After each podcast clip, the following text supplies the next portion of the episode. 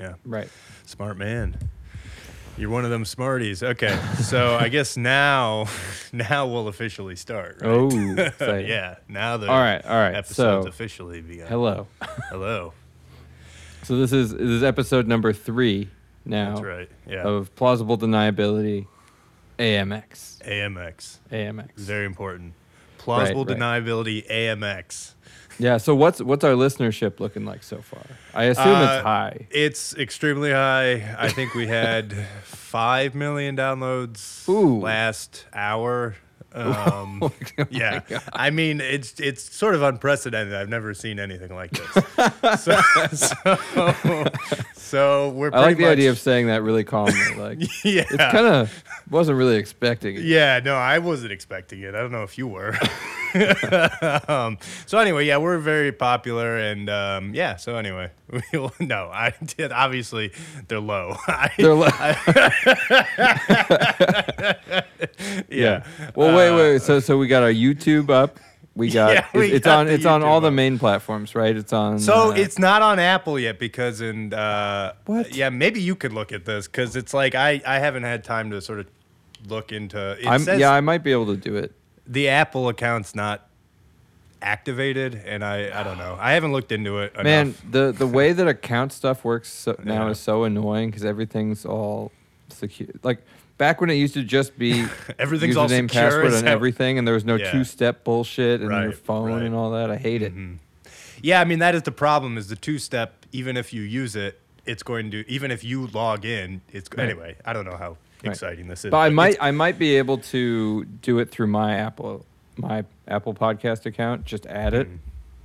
Um, yeah, maybe. I think I think I can as long as I have the RSS. Oh yeah, if you can do that, that would then that would be even better. Yeah, because the other thing is I want to add it to the the value for value. Um, okay. Although, uh, well, again, I I don't. Wait, what? I I just don't know how much of this we should. It matters that I guess it doesn't matter that we discuss it on the thing, but I guess it doesn't. I don't know, but I'm just saying this is if whether it's good to get into the weeds like this. But Oh, I was just I mean, gonna we can say, cut it out too. Yeah, that's true. But We, we, just leave it at we have five million uh, downloads per That's true. per minute. That's true per minute. Uh, it's quite the rate. But anyway, yeah, no. Uh, okay, well, we'll talk about it later. But yeah, um, but yeah. So we we don't have Apple. That's sort of the conclusion of that. but right, you know, we got Spotify, we got YouTube, where we We can got- see you playing games. yes, Crusader, Stronghold Crusader Nice. two. Two, oh, good. That's Yeah, yeah. Second one. Second one right. is the best. I mean, yeah. Yeah.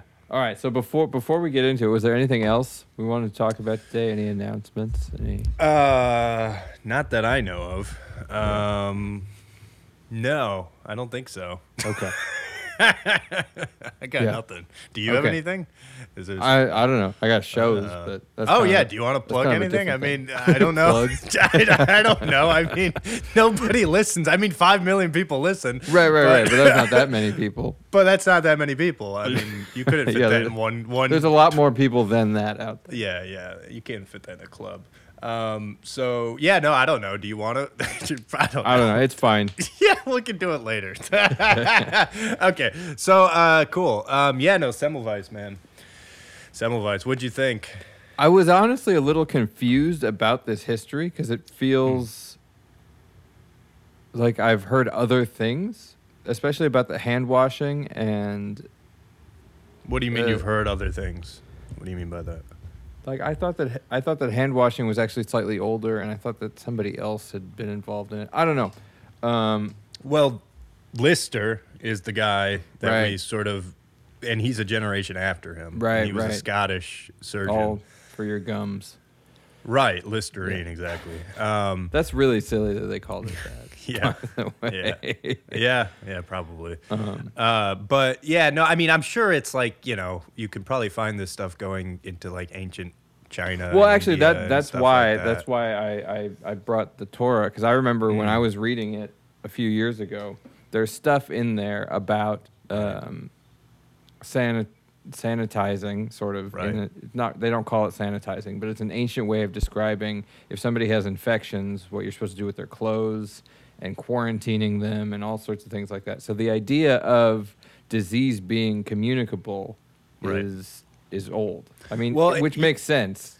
Well, and it's I sort of an easy observation to make in a way. Well, and and yeah, no, it's old, and I think, but yeah, and and your point. I mean, you were saying the Torah, so okay. Granted, that's obviously the Old Testament, but Right. uh, I think this is why the Jews fared better than Europeans in the Black Death, for instance. Though, is Sure. because they had this sort of concept, though though maybe not as well defined as later.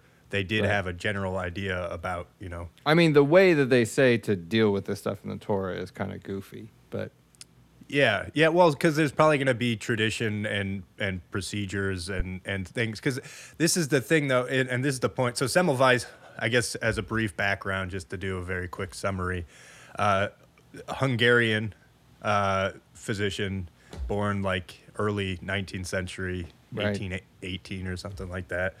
Um, doesn't matter. I was going to look it up, and then I was like, yeah, it doesn't matter. What am I doing? Ah, probably the early 1800s because I think 1844 was his his He- big breakthrough, right? 47, and yes. Okay, yes. sure.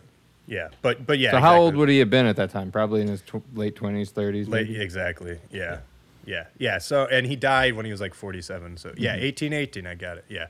I was just uh I had read it earlier and I just was yeah, I was just, you know, showing off. Do you remember when Beethoven died? 1827? I thought it was 23. Could be 27. I don't know. It doesn't matter. No, no, it does. I don't know why it just made me think of Beethoven. No, you're right. Those it's a- early 1800s. Dude, I was right. 1827. Dude, Oh, yeah. I'm really. I have weird weirdness with dates. I don't know. That's not true though. I but yeah, I do remember though. Yeah, they they really uh, harped that because that was sort of when they said the beginning of the Romantic Right, right. period. Right, started. Yeah, he's that crossover. He's that crossover, or was that, or was that? Maybe I'm getting that mixed up with Bach's. This is a tangent, but maybe I'm getting that because Bach is the one where they like really use his death as a delineation Yes. between periods. 1750. Yeah, exactly. Um, eight in 1885 or 1685. anyway, Let's just keep doing this. I yeah, it. let's uh, 1885. Back to the future. okay, all right. Back to the past. Okay, How- so yeah. Semmelweis. How Semmel- autistic are you? Yeah, I- is dude, amazing, dude. It's ridiculous. what uh, what what was the date that we moved in together in college? Uh, it would have Uh, been August like twenty eighth. it would have been like the about 14th. 4:15 p.m. No, because move in was always the 14th, and because the term Okay. started like the eight, move out was like the 16th. Sure. August, I, something like it's. I think it was like that, something like that. Anyway, yeah. So it would have been like Great. whatever, 2012 August, 2012 14th, Sure.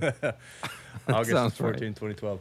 Okay, but anyway, uh, now forever in history um, as the beginning of a long-term romance, dalliance, if you will. Okay, I guess is that is long-term.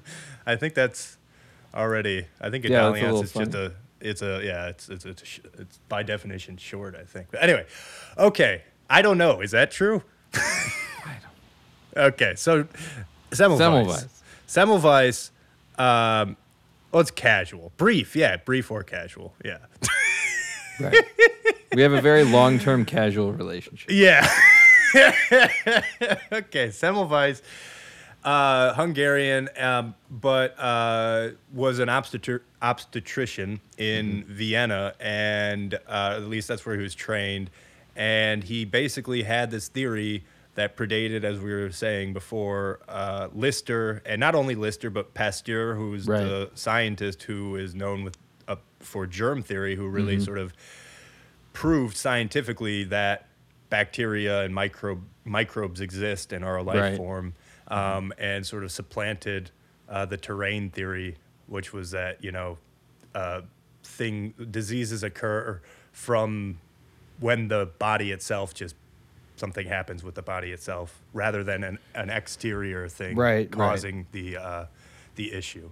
Um, like an imbalance versus an exterior thing Mm-hmm. causing the issue. So anyway, um, so Pasteur and then Koch was another guy that came later, and all of these came after uh, Semmelweis, who in like 1847, as we said, was doing a bunch of studies, um, or he was just delivering a bunch of babies, in a maternity ward. Oh, yeah, in- yeah, this was in, wild. Uh, Vienna. Dude, they were And- killing a lot of ladies. And yeah, exactly. And so there was two divisions. One was basically by uh, by doctors. The Mm-hmm. deliveries were done by doctors, and the other was midwives. And the one done by doctors was you had tons of deaths, and the one Right. by midwives you had none. And of course, they had all sorts of theories for why this was, and also the numbers weren't quite. Uh, anyway, there's a bunch of details that don't really matter, but the point is that they sort of ascribed to other things like seasonal changes, and nobody thought that oh well, the doctors and and medical students who are delivering. Uh, the babies in this one Right. place are actually also doing autopsies, A- and so maybe that's it. And so Semmelweis, who was at the time kind of a young faculty and you know uh, not super i mean he just doesn't have good tact and eventually goes insane um, uh, but anyway we'll get to that uh, but he uh, notices this trend though and he's like oh maybe we should try washing our hands essentially and uh, does a series of experiments and shows that this works uh, but nobody really believes him because uh, of his tact, and also he never published anything.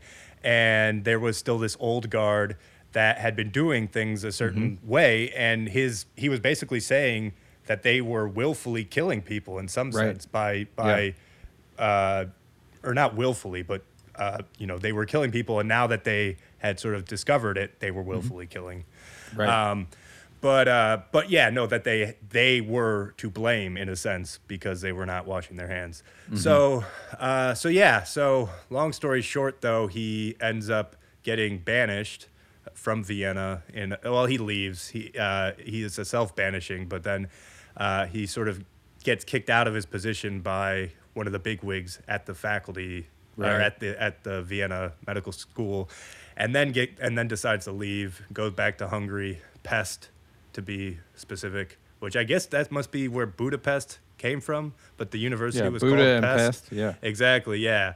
Because they was yeah, because they were saying there was a society called the Pest Buddha Society. I was like, wait a minute, Wait a minute. wait a minute, that's the other way around.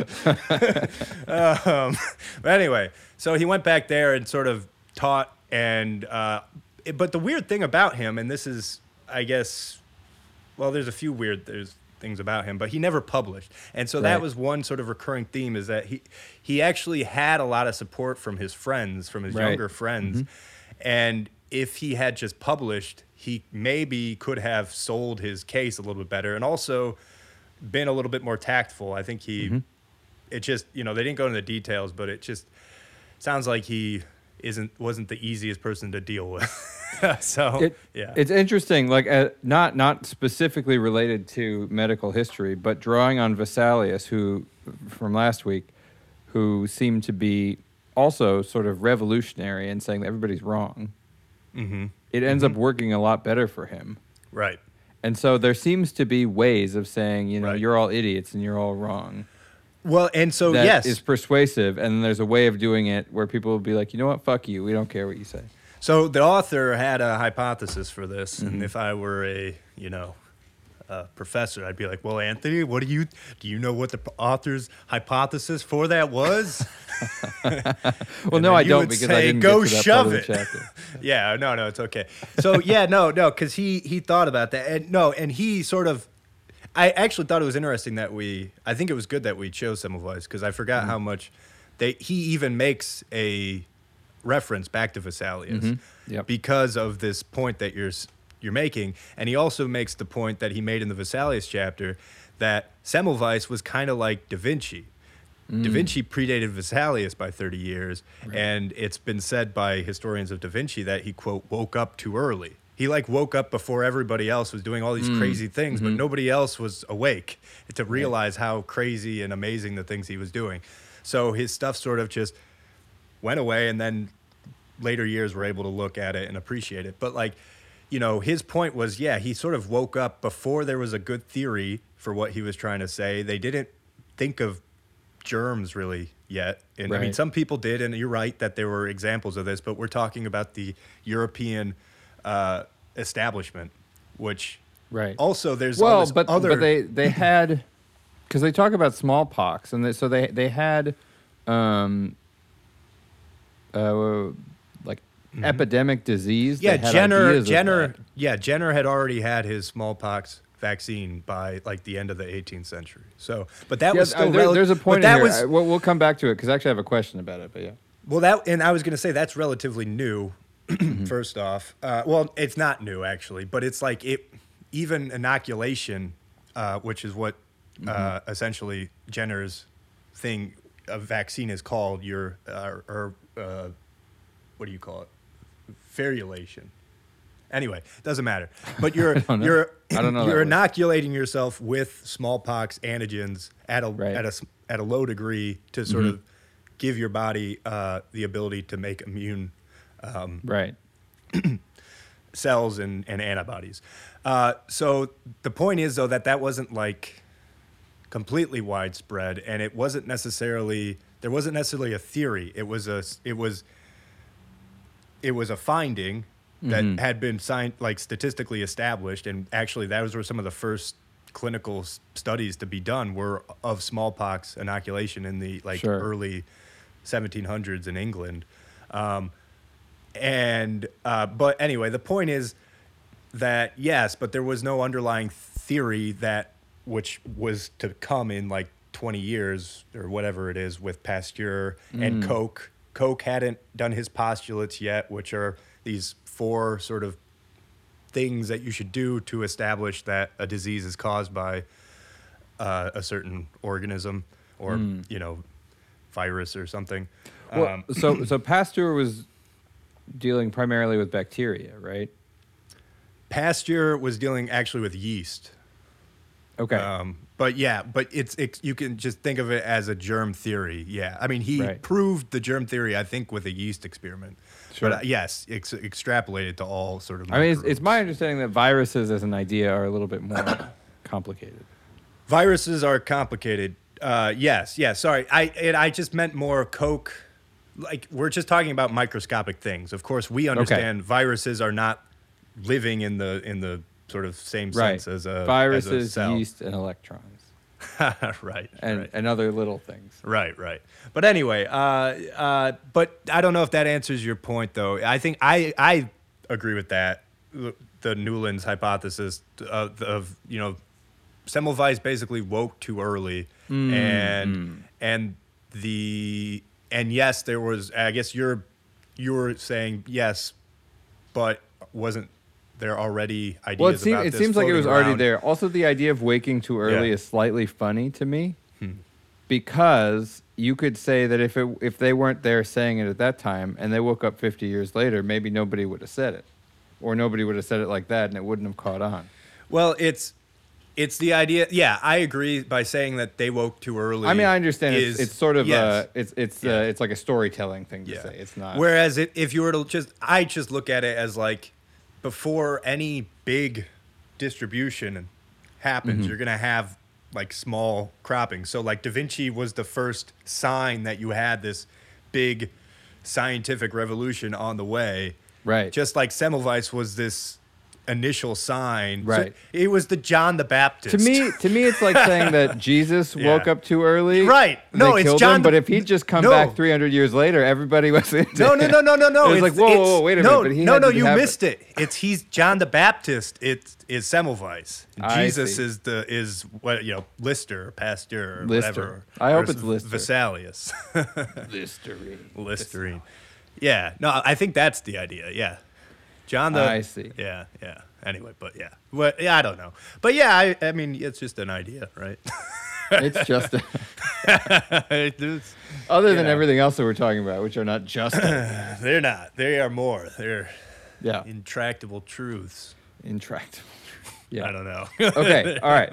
So yeah, yeah. So I, I, I had a couple questions and points that I thought along the way, but actually sticking on the the the, the point about um, sort of being w- waking up too early or bucking trends or philosophies or anything like that.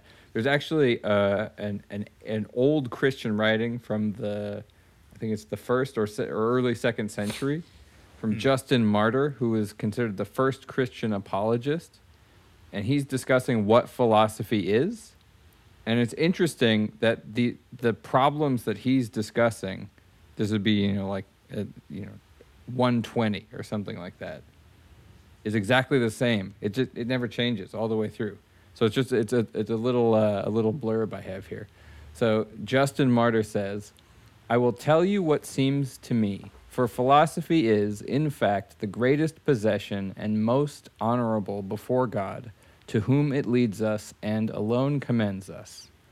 And these are truly holy men who have bestowed attention on philosophy. What philosophy is, however, and the reason why it has been sent down to men, have escaped the observation of most. For there would neither be Platonists, nor Stoics, no Peripatetics, no Theoretics, nor Pythagoreans, if this knowledge were one. I wish to tell you why it has become many headed. It has happened that those who first handled philosophy, and who were therefore esteemed illustrious men, were succeeded by those who made no investigations concerning truth, but only admired the preservance and self discipline of the former, as well as the novelty of the doctrines. And each thought that to be true which he had learned from his teacher. Yeah. Uh, yeah. I like that. It's I- wild. This idea Yeah. that people are more interested in preserving the the authority of the the lineage of their philosophy. Like I'm a Mm-hmm. Pythagorean. I subscribe to this because Pythagoras did, and my teacher studied from Pythagoras, and I Right. studied from the person who studied. And so like that, they're Right. just taking truth as being under that label rather than seeking it themselves. Right.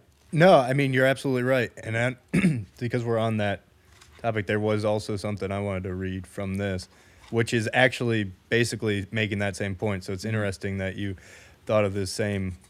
Well, it's not interesting. It makes perfect sense because that's what the underlying theme of this is that you had you had authority figures that were sort of ossified authority figures. I don't know, you Right. Call them. Um, but yeah, so I thought this was interesting because Billroth wrote about this. Billroth was a famous surgeon like 30 years later, and uh, he's another guy who, if you study medicine, you'll see his name.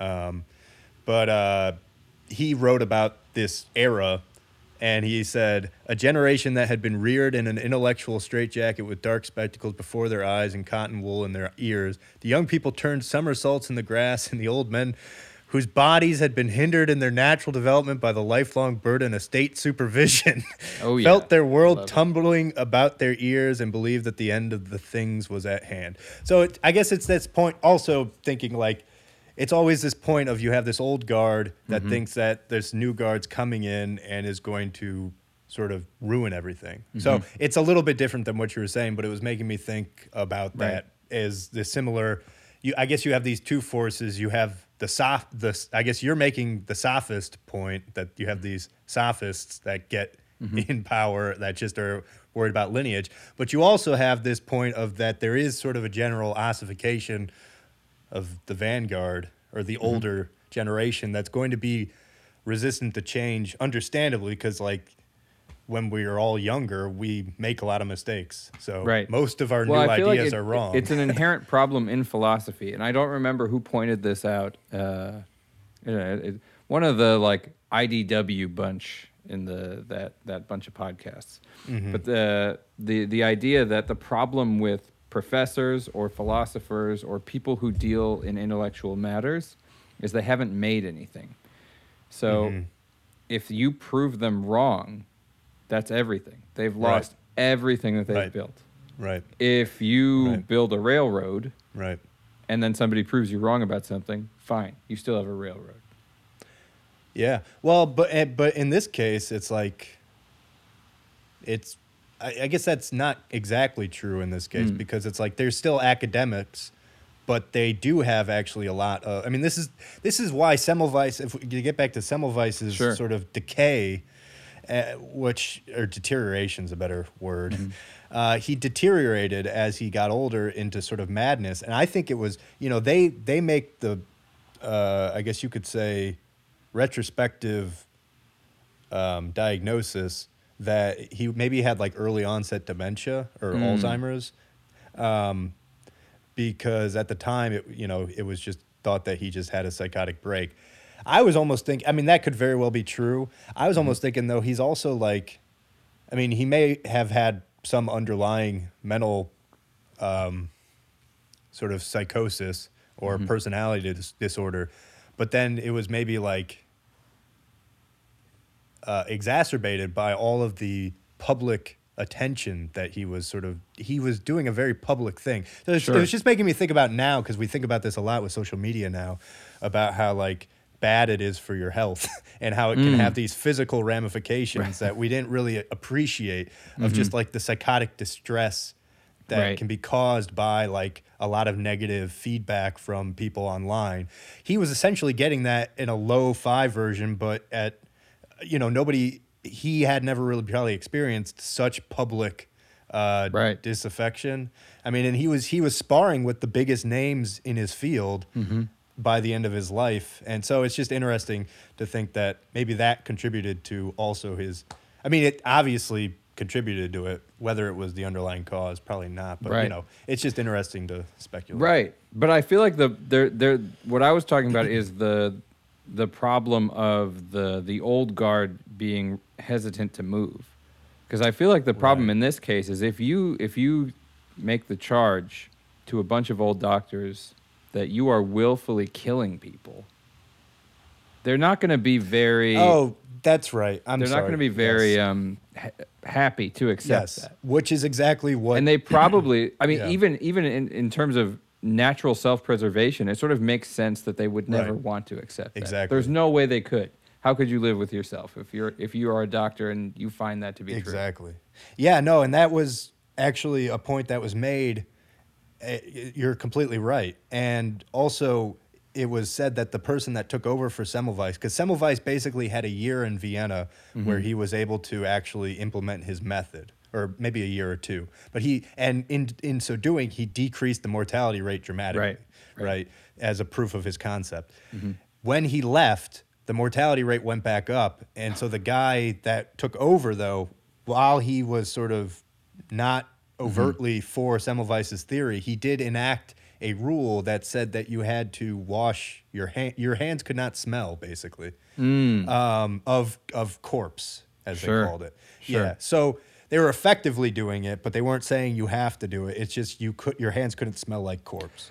It's also so weird to me from a modern perspective because I don't know where it comes from and whether that it's trained into me from sort of our social world where corpses are very gross to us. But the idea of touching a dead body and then like delivering a baby feels just intuitively like the wrong decision. Yeah. Like Yeah. you need an intermediary step. You need to wash some of that corpse off. Even just water. Yeah. That's an interesting thought. Yeah, you're right. It's just a wild idea to me that that, that that's confusing. Yeah.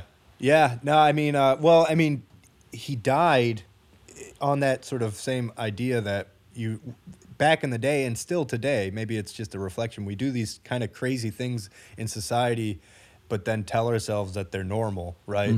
Because of some rationalization. And it's like he basically died two weeks into his stay after he was interred in an asylum because he was beaten, it's thought now. That was what they thought actually caused his death because he was only 47 and dementia you know alzheimer's isn't going to kill you uh, Right. right away um, so he could have lived another many years honestly Sure. but anyway so the point is though that it's like we put i mean that was sort of the standard thing is and, and it's just to think that two weeks after this famous doctor went somewhere he died and nobody like investigated this or anything like that. So i guess what i'm just saying is that, that also looks abnormal to me. Not as sort of naturally Right. as as yours but uh, it, also to your point though because i feel like i'm sort of i keep jumping all over the place with some things that you're saying that i agree with.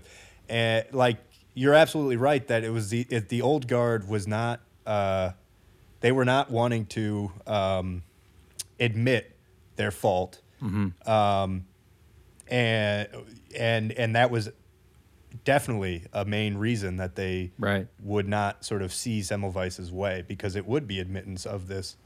Um, so it's a hard thing to admit. yes, yeah, yeah. I feel like actually our our modern system which I, I don't particularly like, where it removes a lot of liability from a lot of areas of medical and pharmaceutical industries. Mm-hmm. That removal of the liability, I feel like, probably cuts both ways. Right. In that it's easier to pivot away from things that aren't working, but also it's easier to lean onto things that aren't working if they're making you money because you're Yeah. not going to get in trouble. Yeah, I mean that's that's the big that's the age old I feel like issue uh, Mhm. that we're always trying to fight because yeah, it's like freedom yields uh, innovation, but it Mhm. also yields you know risk, um, Right. and and you know regulation is and, and and it's also like freedom's gonna you're gonna get stuff done faster, but yeah, Right. you just uh, need guardrails. But yeah, I mean, I, yeah, it's um, it it is just interesting, and I think it, it's it's good to sort of reflect on this, especially now, because yeah, you you see these same sort of things over and over again, and the dogmas are always changing, um, in everything, not just Mhm. medicine, not just science, but it's just it's always good to look at everything with trying to look at it with a um, with a smart eye. Sorry, I'm just looking. I'm so good at. I'm so. You're- are you at- looking with that smart eye right now? Yeah, what A the smart hell? eye? Yeah. Don't give me that smart eye, boy. I cannot. I have no smart eyes when I try to multitask. I I've never a- heard that before. A smart eye. That's when my, that's my multitasking brain trying to You're like come with a, smart eye. smart eye. Uh, no, I'm um. Well. Yeah. Oh, it was so. All of this was also making me think about Newton, uh, Hmm. because it was. Um, I don't know how much you know about Newton, but it's like he also was very sort of loath, not loath, well, maybe loath to publish. He he he kind of had to be prodded to publish his Right. stuff. And Semmelweis also like it's just interesting that he also had this sort of feeling of not really wanting to publish and then it was also making me think about how what you were saying about how you almost have these two branches of people in really anything but you have the people that are sort of trying to learn the game and, Right. and exist in the game and the people who are trying to sort of get at whatever it is that the game is trying to accomplish i guess you could right, right, right. Um, so it's like Semmelweis was trying to actually learn Right. what was And in a sense, who cares if he's writing it down? Yes, it's like exactly. everybody else needs it written down so they believe it because Exactly. it, makes it easier to believe if they read it. Exactly, because he was just looking at things with a sober eye, Mhm. as was A Newton smart eye. in a way, and a smart. Thank you. right on. That's quite a smart eye comment right there. Yeah. Okay. Um, but yeah, no. Uh, and yeah, and Newton was kind of the same way. Is that Mhm. it's just like, I think he was like other people have obviously already thought about this and just haven't. You know, it's like I'm not the first one that thought about gravity. You know, Right. so why would I publish about it? Mhm. Um, yeah, it's interesting. Um, oh, hang on, I'm getting a call. Whoa. Yeah, is that coming through to you? Bup, bup, bup, bup, bup, bup, bup, Oh, bup, no. Oh no. okay. Oh no. Yeah, yeah. Um, Uh, cool. cool. Uh, so I actually I had a question for you Oh, um, on the history of the idea of disease, because there's a mm, there's just a little half of a sentence here where it talks about changing the notion of disease from a static to an ongoing dynamic process. And I it's so weird to me to imagine what it would mean for a disease to be static. Cuz it seems to me obviously a process that's happening over time. Like your organs are failing or you're getting sicker Oh. or your lungs aren't or, or some or anything, even the most rudimentary thing. You're coughing more every day. Right. your fever is higher. that was in context to when they were discussing like how the development of pathology and thinking about like studying the progression of an yeah, organ. yeah. So the identifying organ derangement. what page was that again? Uh, in mine, it's two fifty three, but uh, Oh yeah, I don't know if we have the same page Oh yeah, you have, no, yeah, we have different editions. uh, it's pretty early in the chapter. It's Yeah. uh, like Yeah, well, so um, four pages into the chapter, towards the bottom. Right. Organ derangement. John Hunter. Yeah. Well, so right, cause we uh, so he was the guy we talked about Mm-hmm. last time. Um, right. Right. In his view, what a what was the role of the dissector not only to identify the organ derangement but to see it as one evolutionary phase, one instant in an ongoing dynamic process of disease. Dis- disease. disease. Like Sean Connery. why did I say it like that? uh, um, which a disease process evolves to the point in which it's encountered.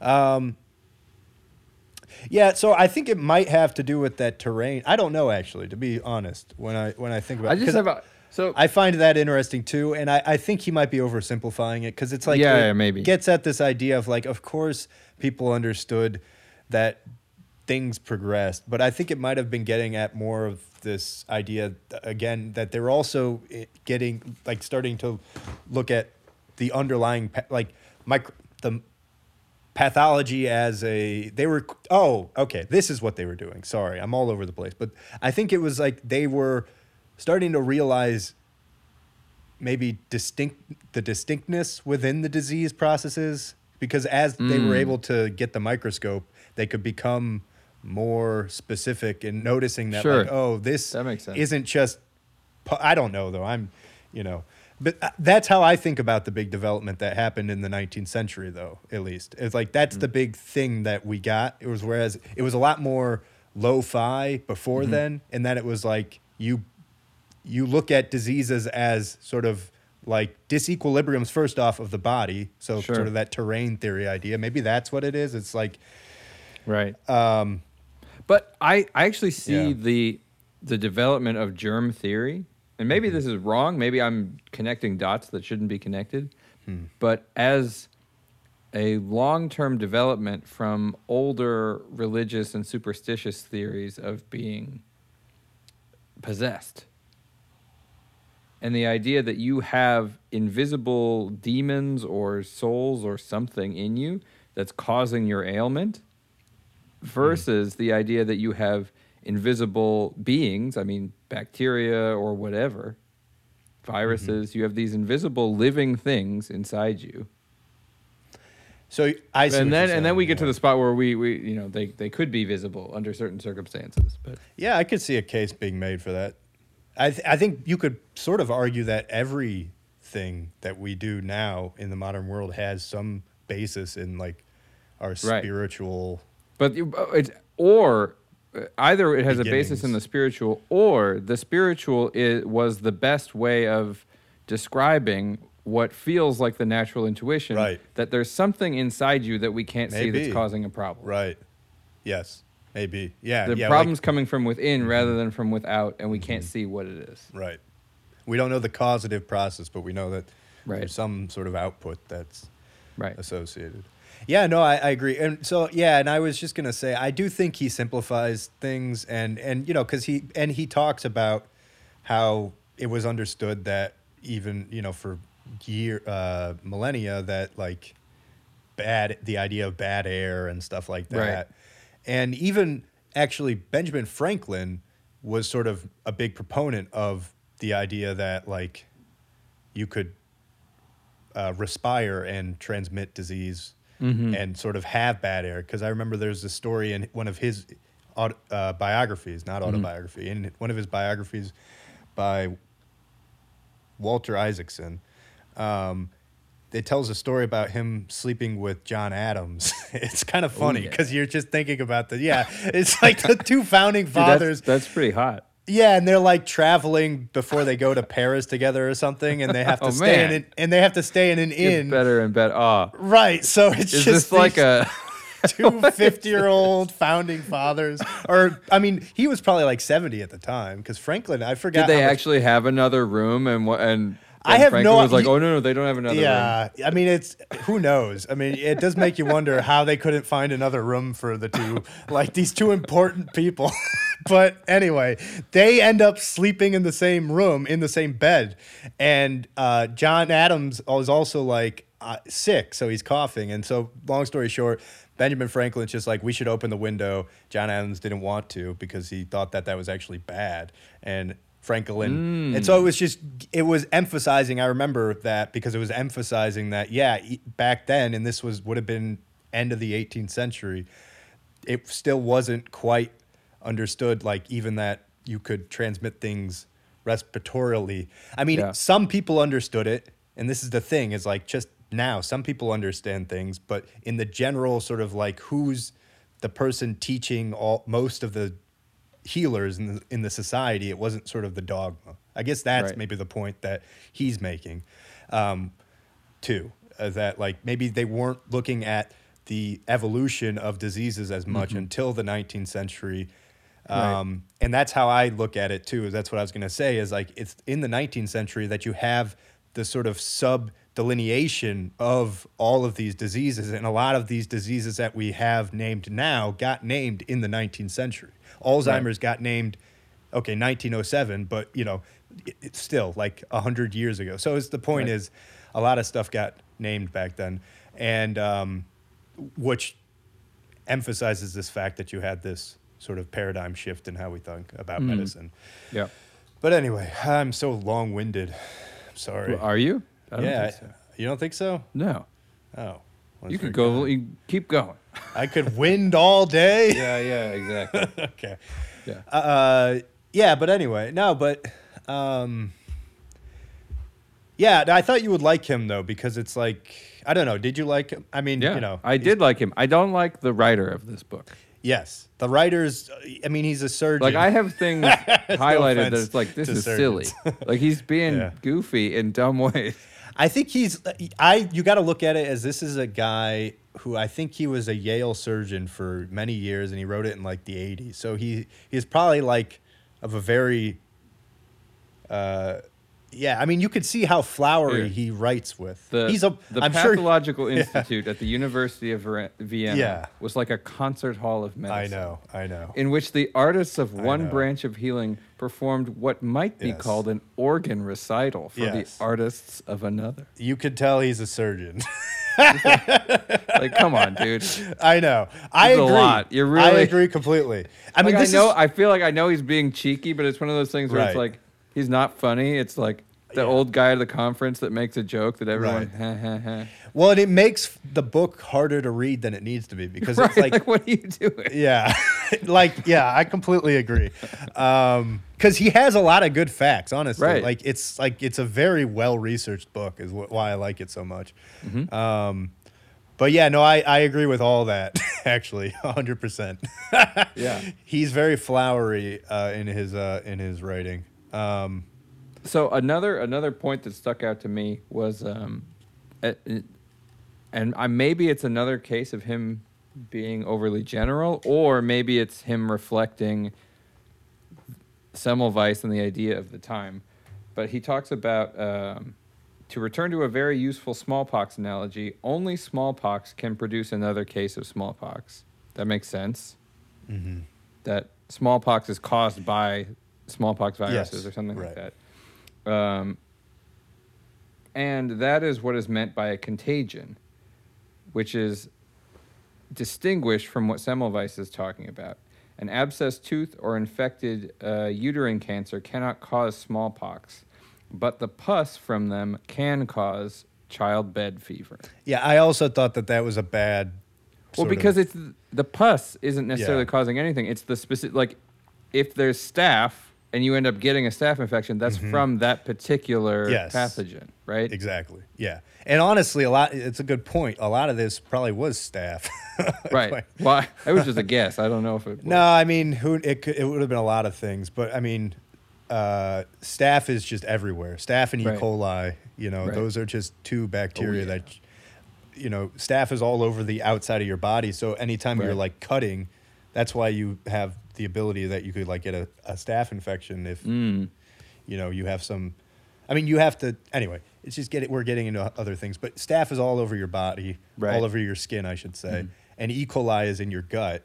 Right. And so you can imagine, yeah, if you're cutting into bodies, and then also you're cutting in the gut. I mean, you're gonna have stuff everywhere, and then Oh, um, there's all sorts of other Stuff everywhere. there's all sorts of other anaerobic bacteria too. But I was just thinking Yeah. of the first two yeah. um, came to mind. Yeah, you're absolutely right. Uh, I thought that was a poorly. Uh, yeah, it was. Uh, I don't know. I. Yeah, it was confusingly written, and I felt like it wasn't a great analogy. well, because it starts off fine. Like yeah. I'm with you about the smallpox can only Right. cause smallpox. Right. It's like that makes sense. Right. Got it. Yeah. Then, Right. then it takes a weird turn. Yeah, yeah. No, no. and There were a few times where I had to sort of reread it um, because I was like, "What is he trying to say here?" Um, I don't know if I can find something quickly, but but yeah. Um, I thought also it's just like it gets back at this idea though of um, yeah, I guess having courage to like i mean you know he makes act- he, the author makes an interesting point about how uh well i guess i already made this point i mean he was going up against like the biggest names Right. of the day so it's tough to do that i mean if you imagine yeah and as we're seeing now for obvious reasons Yeah. anyway I mean, with tons of things. yes yeah So, so what if if we zoom out on that? How do how do you feel about that? About the courage of your convictions? Because um, yeah the the bass player in one of my groups, Sap and Claw Elixir, uh, has a very strong belief that if you think something is right, it's wrong for you not to do that, no matter what that is. So he he has a uh, not a non-specific view on that. So if you think it's right to kill babies or something like that, then that's what you should be spending your time doing. That Well, you I- that you, whoever you are, should follow your conviction. I guess I'm assuming you're you're you're uh, explaining it. That I mean he means all that because I mean it just sounds like y that can't be true because it's like what does it mean? You should spend all your time doing that? What no, no, no. mean? But uh, more like the, the the idea of, of right and wrong isn't determinable by Yeah. us, hmm and so be so like different people have different ideas of what right and wrong are, and what a Yeah. good thing to do and a bad thing to do. And so his perspective is the best thing you can do as any person is to do what you think is right, versus Mm-hmm. the the idea of there is a right and wrong, and it's wrong to do this and it's right to do that. That's all dependent on your own conviction or something like that. Yeah, it's interesting because I, I sort of agree and I sort of disagree. Right. I don't know. How do you feel? Well, probably should- because you and I probably have intuitions of things that feel obviously the wrong thing to do. Um, yeah, yeah. and so but if it's- somebody else has an intuition that that's the right thing to do. Yeah. But I'm also like I'm also not I have a social sense. So it's like, Uh-huh. you know, on the on whatever topic it is, I'm going to probably uh, you know, assuming it's not anything horrendous, I'm Mm-hmm. probably going to not want to like argue with the other person Right, about right. You know what I mean? Is like I don't really care what the other person is assuming doing, assuming it's not sort of directly impacting me. I guess. Uh, am I a libertarian? no. well, yeah, that, that's a certain type of libertarian. There's No, another know. type of libertarian that Um, thinks that you should always speak, uh, like Yeah. objectivists and the whole Ayn Rand movement. Mhm. That it, it's actually uh, immoral and unconscionable not to speak a truth that you believe to be true in the face of somebody else speaking something. So you're saying he's an objectivist, your friend? Then. Eh, I don't know. I mean, I don't think he. I don't think he actually is. I mean, that sounds But- like essentially what he, you just. said but actually, what but what you just said is interesting. I agree with you. I I do what you do probably more often than not. Hmm. Not argue with people in the Mm-hmm. name of not getting into some stupid thing socially. Yeah. Well, it's Um, also because I. assu- sorry, you're you're saying something. No, no, keep going. I'm interested in your perspective on that. Well, I I was just gonna say it's like I also assume that I'm wrong about a lot of things, but Right. other people have more. I think. Uh, yeah, just self confidence in a way. It's weird because it's like I don't also feel like I lack self confidence, but I do question conclusions that I make, logical Uh-huh. conclusions. I make I question logical conclusions to uh, maybe insane degree because I've been wrong so many times. Right. so I have to sort of. It's just from a lifetime of realizing that if I just assume that I made a logical, like if I didn't check a logical statement, I I can't assume that it's right. Some Right. people I feel like can make that and are more assured that they're correct. They can do that check more quickly and more. You know, these are what smart people. I think you'd call them smart people, but uh, yeah, but uh, but I've never been like that, and so that's why it's like I'm much more likely to not argue with somebody, especially if I'm talking to the, with them, and and maybe try to hear out why they believe in what they believe so that I can then sort of check it against mine. But of course, if I check it against mine and then feel very strongly about it, I mean, it's just all going to depend. But no, I don't take an absolute opinion like your friend, where Mm-hmm. it's like, if I believe something, I need to, well, act on it. What does that mean, I guess? And does that mean you, uh, maybe I was interpreting that to That mean you that should act follow- on it you should and follow your conviction. evangelize and evangelize. Does that mean that you have No, to no, no, evangelize? not not, not Okay. necessarily evangelize. Oh. So there's like the the people pleaser mentality that what you should do Yeah. is go around not trying not to hurt other people's feelings or disturb their sort of sensibilities. Mm-hmm. And that can go to an extreme where basically you act, you don't act at all ever. Hmm. Uh, or the like the far objectivist viewpoint that you you absolutely should speak what you believe to be true, and doubt in your own conviction is bad. Right. So like the the thing that you were saying about doubting your own conclusions is really bad from an objectivist perspective. I have Yeah. the same thing as you. I doubt my conclusions. Actually, I have a, a a positive belief that anything that I believe to be true is most likely wrong. Really That interesting. given the the possibilities of the universe, any conclusion I have is probably wrong. Yeah. If I'm putting bets on it, I'm probably not correct. Interesting. I don't think I've ever thought about that. It's just an interesting thing to think about. I'm probably wrong. like, what is what does it mean to be wrong? I mean, this is the this is what I don't know. I guess this is a philosophy question, but you know what I mean. Yeah. It's like it's well, all a little bit Semmelweis was was in, seemingly right. right, and that's I guess the point though is it's it's all contextual, and it's like uh, Well, there's s- there's also different kinds of right too, because you Well, can, that's what- we can be confused about sort of the specifics of what a virus is or what it's doing, but then there can be the empirical thing about if you wash your hands, you have better results. Right. And so even if you can't specifically trace every step of the way as to why you have better results, Mm-hmm. Right. you can at least say it's working. which gets to your thing that you were saying about spirituality how a lot of these probably came from you know we we didn't necessarily understand why something was working but it then became tradition we Mm-hmm. kept doing something but then you repeat stuff and you add things to every Right. repetitive process because that's just what we do i mean especially There's the other problem of you can think something's working if it's not. And I, I Um, see this, I actually see this in yeah. the medical industry, uh, uh, but I see it in the religious community even more. Like the belief in the power of prayer Well, it's or the something placebo like that. And I'm not saying prayer it does or doesn't work. No, it does. There's I no way of determining Yeah. whether it is or isn't working.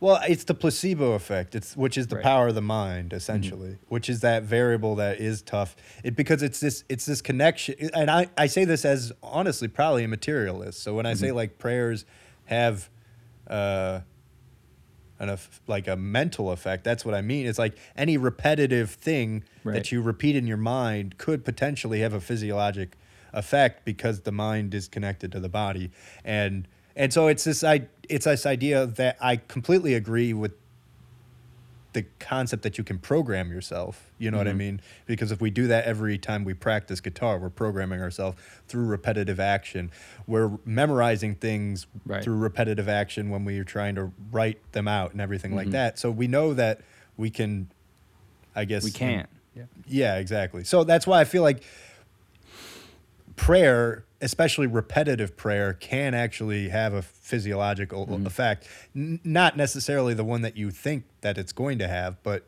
it can have one, I guess is all I would say. But anyway, I don't know why I got on that tirade.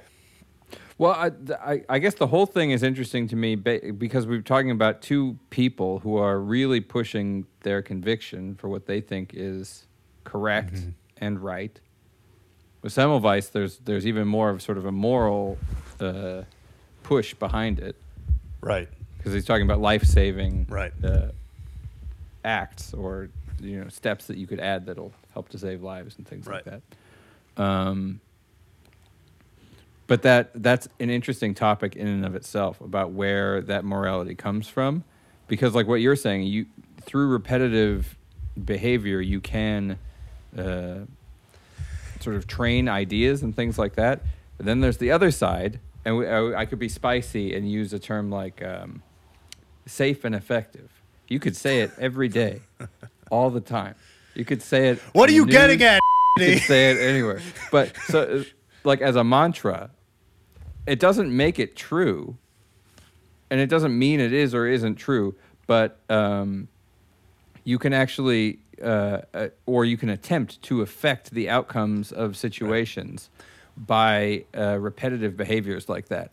So if you're doing that and you are doing something that is knowingly untrue in the name of pushing for a larger uh, greater good or something like that. This is where things start to get tricky because Semmelweis, I, I feel like, is taking the opposite approach. He's saying something that he thinks is true, and he's giving no quarter.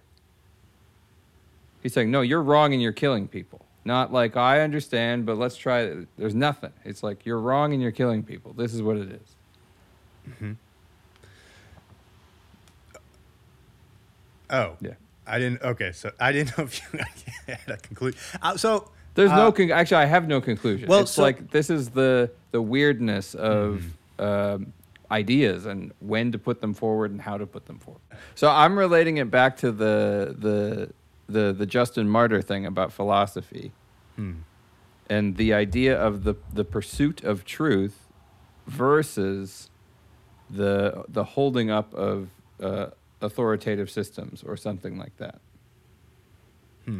right. and and where where the where the, the the moral imperative is should we be pursuing truth in and of itself no matter what or should we be trying to hold up these structures that are socially important in certain Right. ways Well, and I was I was gonna try to make a point about the placebo effect. Mm-hmm. That was the thing I kept forgetting. Because I mean, because it's the placebo effect's not necessarily about repetition. It's also about belief. So Mm-hmm. it's just this belief that something's gonna work.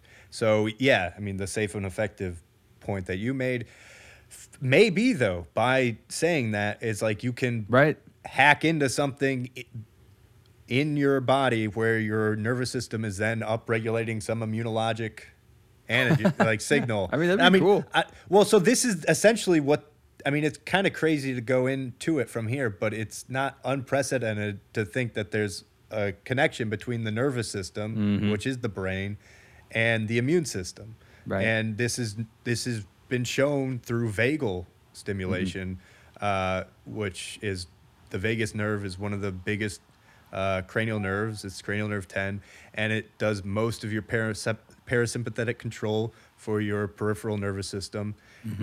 Has origins in the brainstem and and but the point is that it has been found to basically uh, when you um, activate it, uh, cholinergic activation, which is the main sort of receptor that stim- that uh, the vagus nerve is going to signal through. Uh, there are immune, uh, I guess we would call them molecules that are that can sort of stimulate these cholinergic receptors and thus cause sort of um, vagal stimulation. And also, there's been found, I think, doing vagal stimulation can dampen certain things. But again, I'm getting out of my realm here. Um, but the point is, it's it's not completely foo-foo. People ha- are looking at this. Is all I'm trying right. to say. Yeah, I mean the Um, placebo thing's crazy. I, it, It is. Is it true? I think I've I've heard that even if people know it's a placebo, it's still But it has a high. deg- Uh, they placebos still work very well, even when it's known that they're placebos. Uh, I don't know that data specifically, but I would believe that because it, it's yeah. There's this weird thing. I mean, it can be like I mean, and we have to we have to correct for this every clinical trial that we do. We have to have a, a you know this is uh, we you know you have to basically trick people and make them think that they're getting the treatment so that they so that you know they'll sort of uh, any effect will sort of take the placebo effect into account Right. because you know everybody's going to think that they're getting the treatment essentially Mhm. which is why Right. where the idea of blinding the study comes from. Um, so that, uh, yeah. But anyway, uh, so, um, so yeah. Uh, so to your overall question about conviction, um, I you know I don't have a good answer either. Okay. yeah, great. but I have a philosophical. It's a funny answer to that question. Yeah, I mean, but because it's it's. I think no. I mean, well, I think it comes. I could give you one thing. Uh, my Mm-hmm. conviction. I'll tell you how my convictions uh, weighted. It's weighted by evidence and and lot. Mm-hmm. You know, it's as much as it can be. And I think that's sort of the the driving point in this book and sort of in the last episode and this one and what Semmelweis did and what Vesalius did is that they accumulated evidence for Mm-hmm. their idea. And like you're saying, yes, Semmelweis was very staunch, but he did run the experiment. Even Right. though he didn't publish it, he did run the experiment. Right. So he had this confidence. He had evidence, Not, yeah, yeah. it wasn't delusional. It was Right. he. eh, So that's what I mean. So yeah, actually, I think that would be my answer. Is like that's Yeah. where the conviction should come. Is you should, uh, and that's just because I'm a scientist. Is that's of course I'm going to think that way. Is you should Mr. Scientist. well, yeah, and you should be most you should be most uh, staunch about the thing that has the most evidence. Sure, sure, sure. Yeah, I agree. I, I have a I have a a, a, a cheap point Mm. at, at the end of this is I, I hate the term evidence based. Mm, yeah. Whenever somebody Yeah. says evidence based, I immediately am suspicious of them. Yeah, we we get into these bad habit of Data-driven. buzzwords. Yeah, data driven buzzwords that uh It's like Yeah. I think that it's probably not evidence based then. yeah. It's like who are you fooling? Yeah. Well, it's just there's only so many ways to describe things generally. And then uh I mean that's the problem because you It's have to it's kind of like uh, there's an old Eugene Mirman joke about uh, going by a, a Burger King and it says 100% real chicken tenders, and he's like, I never would have assumed that they weren't yeah, real. Right, but now that you said now that you said it's evidence based. yeah, I see what you're saying. Yeah. Yeah. No, I think it's there's also this talk about how like you got to get good at communicating what you do to the lay audience, you know, which is understandable. It makes sense. But there's a lot of people sort of just trying to give you the perspective coming from the inside. Um, is that that's harped on a lot, and I think in doing that though, you can fall into this like elevator pitch. And whenever you try to, whenever you try to come up with an elevator pitch that somebody's going to understand that doesn't have a lot of background, you're going to fall into these like just open-ended and uh, and broad uh, descriptions like evidence-based um, and uh, quantum. I mean, quantum is everywhere now. Quant- oh, like quantum computing, Just you add quantum to something and it becomes like like li- quantum evidence based. Yeah, or like whatever. It's just like I'm just giving you another example of like Yeah. where evidence. I would say is sort of the keyword in that. You know, that's and so I'm just saying like another Yeah. sort of example is like or like because you also hear follow the science, right? You hear that too. Or the science is settled. That's my favorite. The science is settled. Yes. Let's not talk about it. yeah. Science is settling down for bed. Ah. All right. So what should we do? What should we do? Uh, Is that what your kid's name is? the science. the science. and I follow I follow the science all the time. Like, get That's back here, science. Yeah. yeah. I hope your kid's not already walk. Sorry, I shouldn't talk about it. the kid, the child. Well, no, no, it, it's all right. Maybe, maybe, maybe. Uh, since since I have a, a, a small child, the the five million listeners will be kind enough to to donate Yeah. lots of money to this podcast. Yeah, as they should. can- yeah. To the many. I mean, because look at this. We're in dark rooms. Imagine if we had like nice production. I know. And We don't even have a video yet, but like you know, Yeah. sign up on Patreon, which isn't set up yet, but when it is, you know, When it is. Oh, I was gonna say, do we want to do like guests? sure, Yeah, might as well. maybe like every now and then, maybe not every episode. Yeah, no, I agree. Yeah, yeah. I don't Yeah. think we should do But every episode. Uh, do you want to do one more? One more out of this? One more in medical and then yeah, kind yeah, pivot? yeah. Yeah, yeah. I'm down. Um.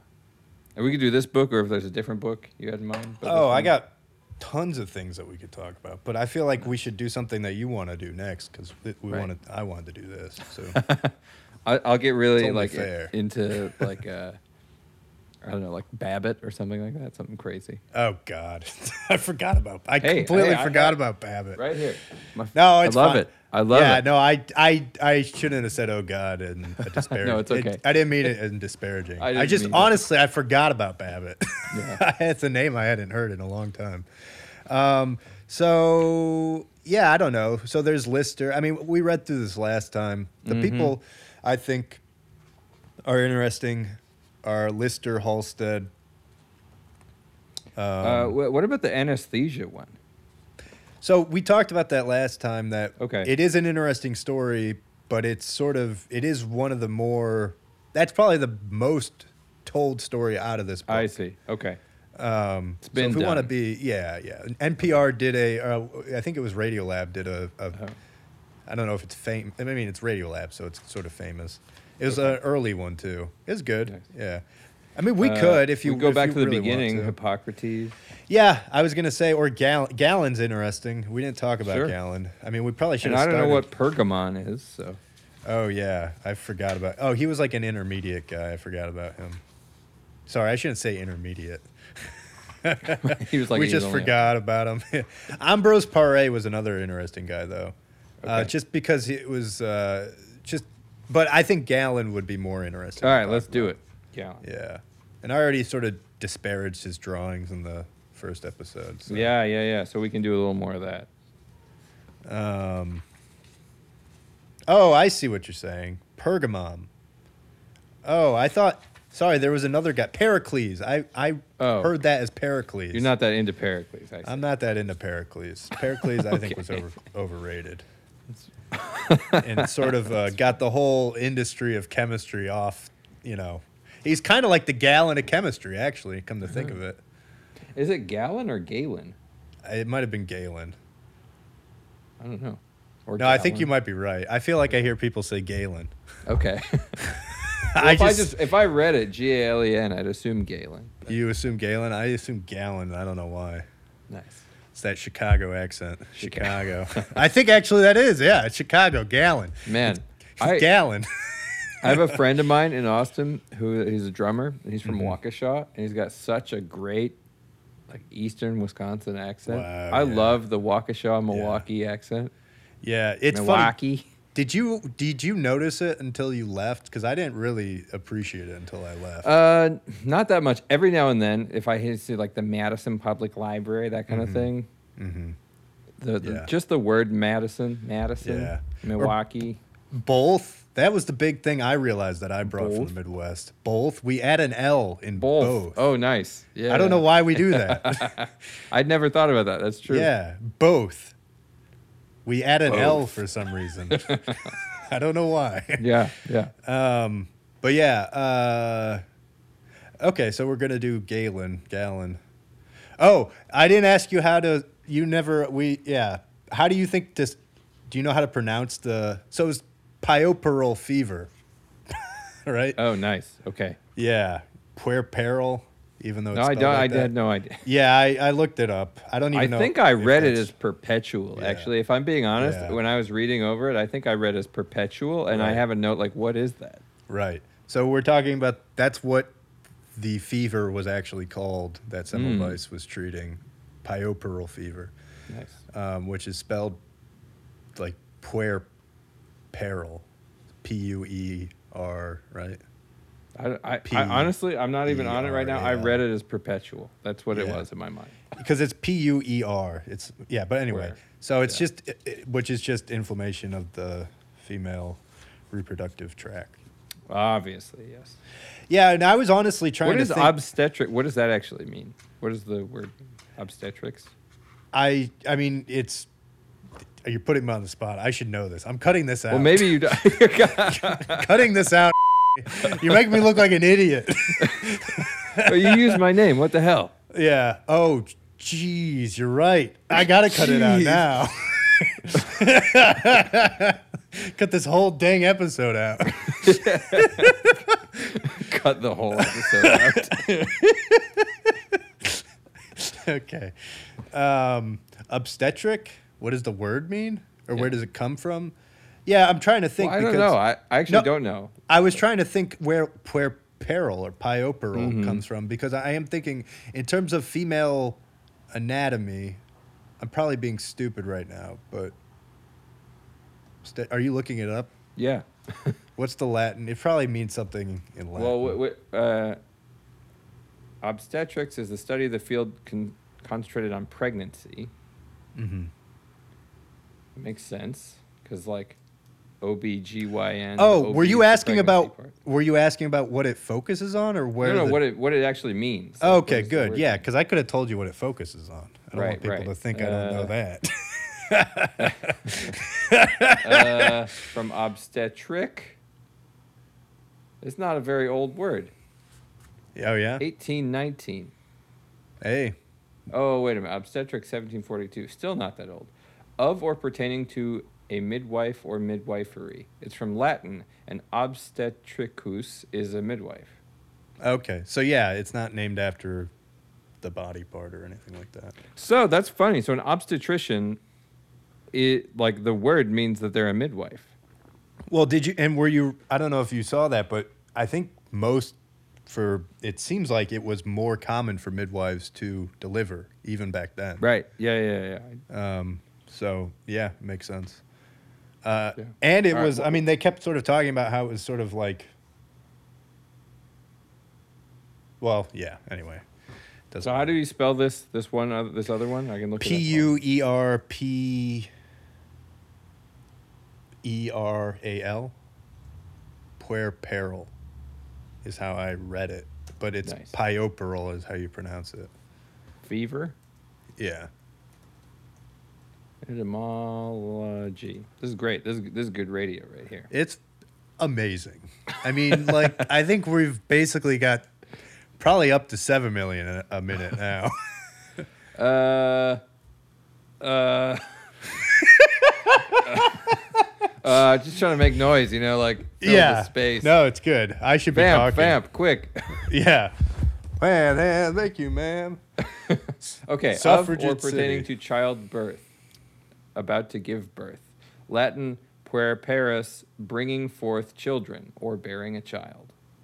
Mm. Okay. From puer, which is a child. Puer, which is child. We had puer something in music history. Puer natus. Childbirth. Puer natus, right? Hey man, you take this. this is because this, this is, is the Christmas mass. Oh, This it is- all goes back. This is crazy. Puer So- natus est. Remember, we started the the episode with birth my, of the child is. we started the episode with my autism and we end with yours. I don't remember that at all. Oh man. But uh but I yeah, the names of all the songs that we had to learn. Ask me the dates. I'll tell you the dates. The names, please. You're like that one was 1152. Yeah, yeah, yeah. Oh, and we actually we didn't talk about this at all, but I mean, we could do a whole episode about the 1848 revolution. I mean, Yeah, everything going on in Vienna. I mean, it was Well, like so what I'm thinking, I like the at least the theme for now of instead of necessarily talking about um, an ev- uh, an event like that, talking about the history of a, a Right. Mm-hmm. discipline or something like that.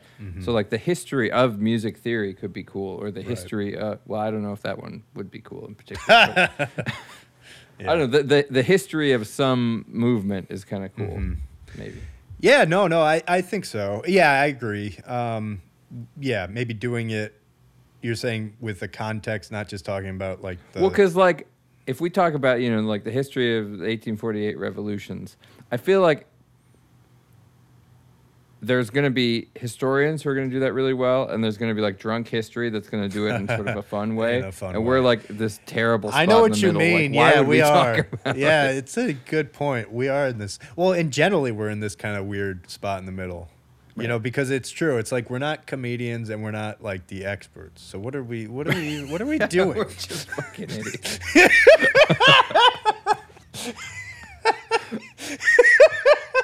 Like it's a great question. Why would anybody listen to us talk about this stuff?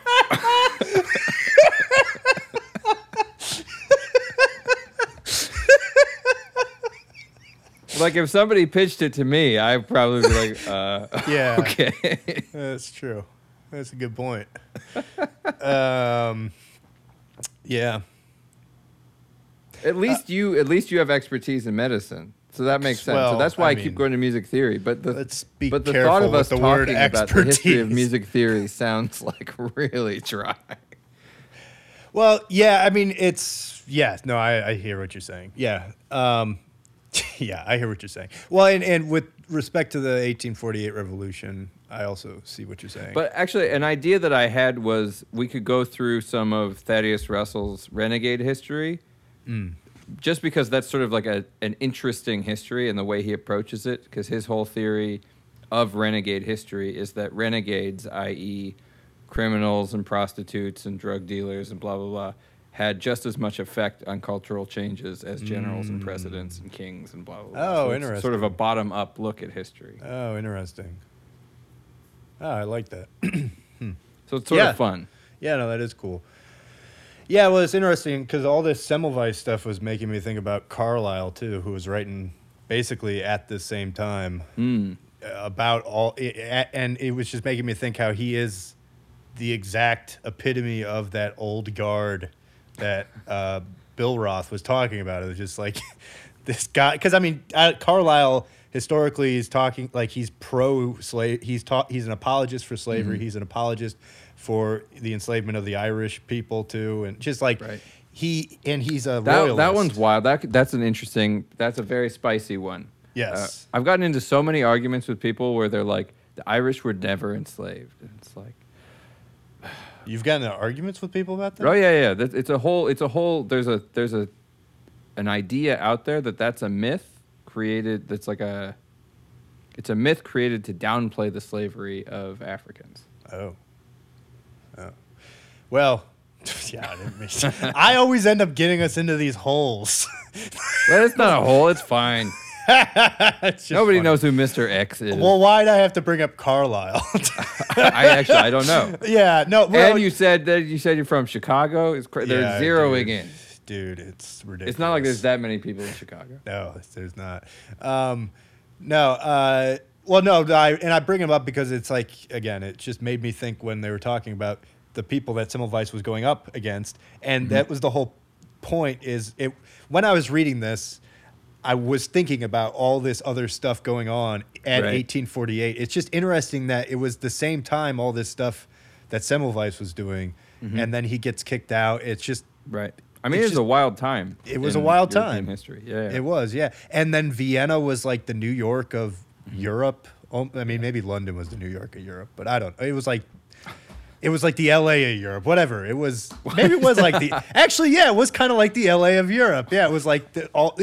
yeah, because you had all Where's the the New musicians. Orleans of Europe? You had all the musicians, and you know it was like the Yeah. center of culture and stuff like that. And Right. it was like all the rock stars, all the cool. Like Paganini lived in Vienna. You know. Right. Yeah. That's right. Breaking Yeah. strings. breaking strings, doing crazy stuff. But Lord only knows. Everybody had STDs. Like everybody Yeah. died of STDs. it's it's that's either pretty syphilis. Yeah, it was either syphilis or Hell yeah. yeah. This is basically just syphilis I and like it. tuberculosis, but then, you know, Nice. it's not an STD. All But, right. um, yeah. Are we done? I guess we're done. I think so. I think we did it. Yeah. Okay. Cool. Uh, so I'll try to push this out tomorrow. Okay. And uh, and yeah, so we'll do Galen Gallon next Okay. week. I c if you want, we can take turns. I can edit it next week. Oh, it's whatever. Um, Okay. I mean, Yeah. especially without video, it doesn't take that long. No, it doesn't take long at all. I was honestly wondering. I mean, it was almost making me think maybe I should just post a video. Why are we not? But then it says our name. So, so if you're trying to hide our names, Uh, because it says it on the Zoom. so you just crop it out, right? Could yeah, yeah, you could do out? that. Or Or you a. could put put put our logo Yeah, I- down there or something. yeah, I could just do something like that. Okay, so you're not against the video being put on YouTube. No, no, no, I don't. Okay. I'll think. No, no, no, no, no. I liked your idea of the Patreon thing. I think uh, maybe it's like when's that gonna happen? I don't know. I mean, so oh, so so the Value for Value network, we can get the podcast on there. I what is this and get it network? Is there. that the Bet Davids network? Who's? What is this? Uh, uh, Value so for it's, uh, value? podcasting 2.0 is it, it's a whole list of. Uh, I can send you a link to it. It's kind of neat. It's a list of um, apps that work on a value for value system, which exchanges satoshis. And so, if you Oh. listen to, I, I listen to most of my podcasts through that, and you get satoshis as you listen, and you can route those to the podcaster if you like them, or you can donate satoshis. So the energy that's used from your phone, uh, sort of essentially collects satoshis. Oh, and you can route them. Oh, that's cool. Wow. Yeah.